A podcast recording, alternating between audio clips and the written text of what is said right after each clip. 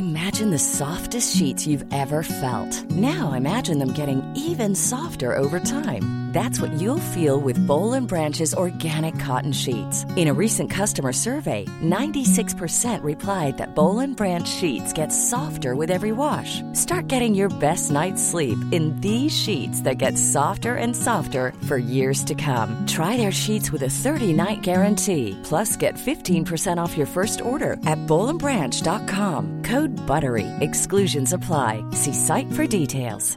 Mom deserves the best, and there's no better place to shop for Mother's Day than Whole Foods Market. They're your destination for unbeatable savings, from premium gifts to show-stopping flowers and irresistible desserts. Start by saving 33% with Prime on all body care and candles. Then get a 15-stem bunch of tulips for just $9.99 each with Prime. Round out Mom's menu with festive rosé, irresistible berry chantilly cake, and more special treats. Come celebrate Mother's Day at Whole Foods Market.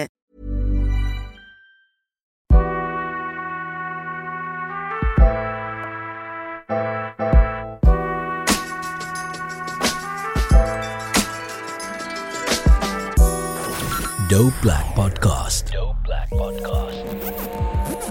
My childhood priest used to say, Your faith is caught, not taught.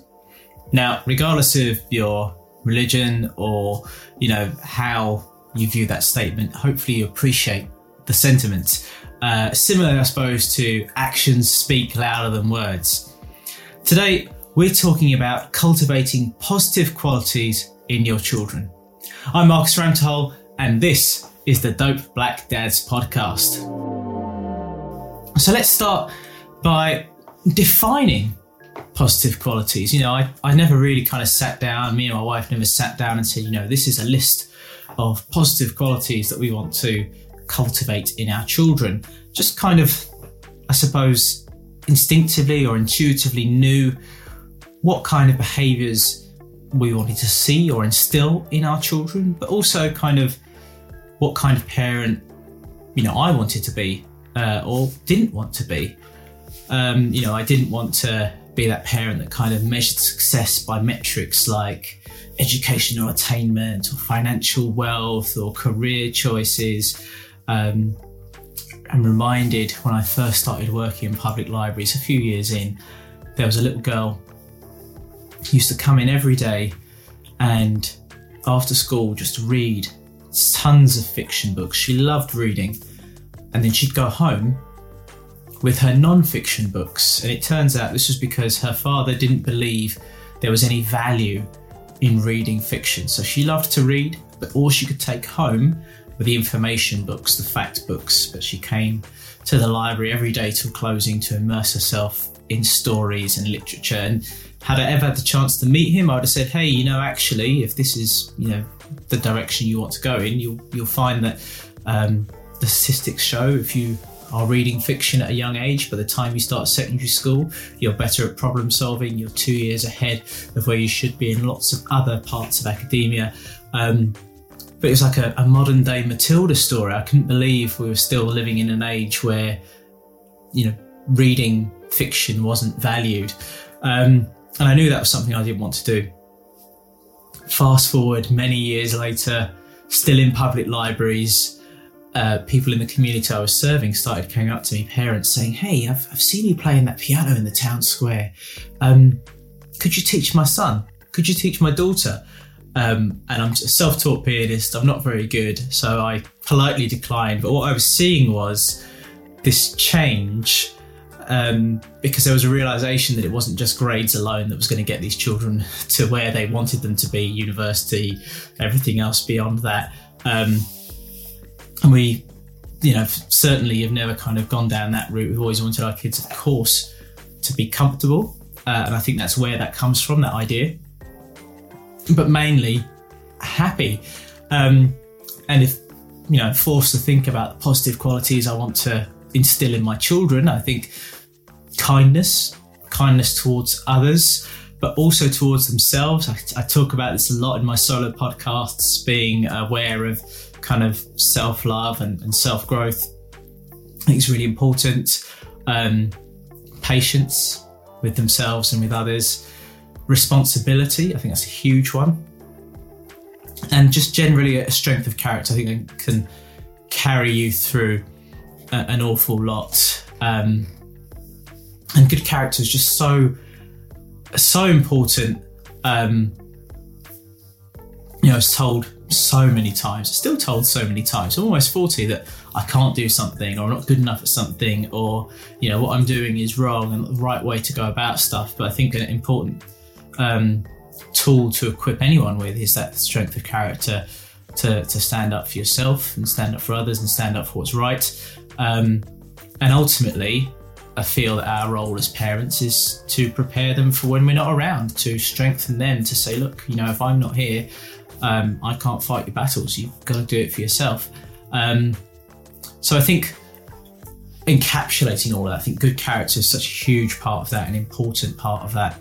Now, what influences what kind of each family or parent perceives as positive qualities, I think it's definitely shaped by your experiences growing up. You know, those those positive experiences that you have you think oh i want to do more of that. I spoke recently about um, the great experiences i had with my family seeing you know all of london and uh, spending lots of quality time together sitting down to dinner together every day and um, experiencing a a family dynamic that was very much you know we are privileged and blessed to be part of a family and never hearing, oh, I have to go to work because of you, or you make my life hard because.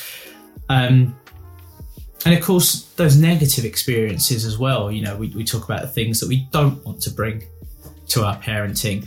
Uh, I've spoken before about not really having frank discussions about sex and relationships and realizing the need to kind of break that cycle.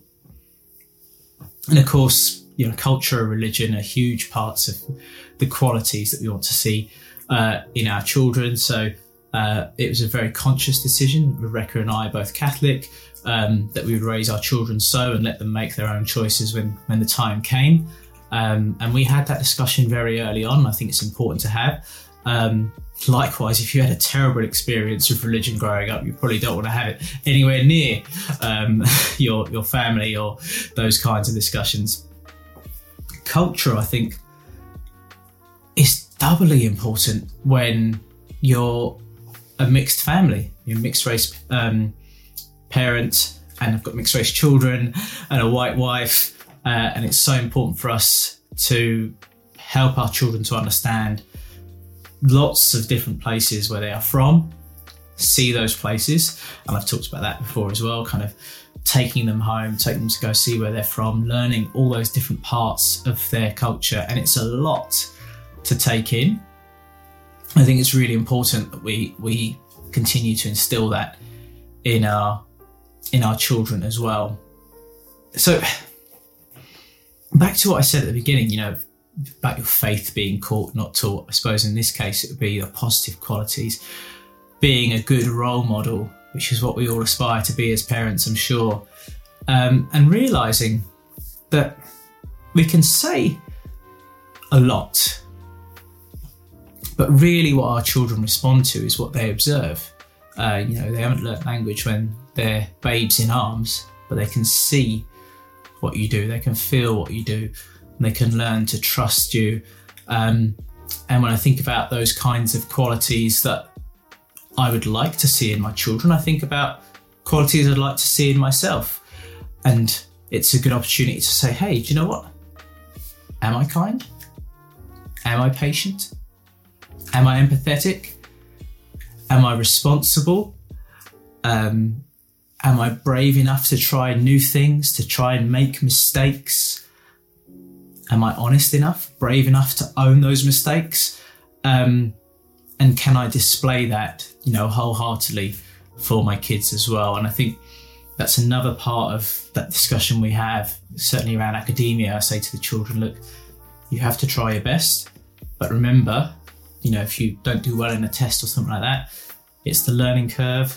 Take what you can to learn from it, own those mistakes, and, and keep moving forward because actually, almost 40. I'm still making tons of mistakes, still learning. Um, I think it's really important to own those mistakes as well. And on that note, as well, kind of realizing the individualistic nature of our children. Um, they may be artistic, mathematic, competitive, or collaborative. Um, I think we just have to have faith that they'll find their own place in society and they'll find their own definition of success. And if we can equip them with a strong moral character, it gives them a fighting chance to really find whatever success means to them.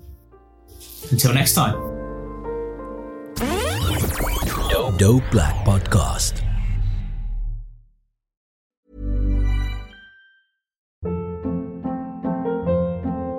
Hold up. What was that? Boring. No flavor. That was as bad as those leftovers you ate all week. Keke Palmer here, and it's time to say hello to something fresh and guilt-free. Hello Fresh. Jazz up dinner with pecan-crusted chicken or garlic butter shrimp scampi. Now that's music to my mouth. Hello Fresh. Let's get this dinner party started. Discover all the delicious possibilities at hellofresh.com. Mom deserves the best, and there's no better place to shop for Mother's Day than Whole Foods Market. They're your destination for unbeatable savings, from premium gifts to show-stopping flowers and irresistible desserts. Start by saving 33% with Prime on all body care and candles. Then get a 15-stem bunch of tulips for just $9.99 each with Prime. Round out Mom's menu with festive rosé, irresistible berry chantilly cake, and more special treats. Come celebrate Mother's Day at Whole Foods Market.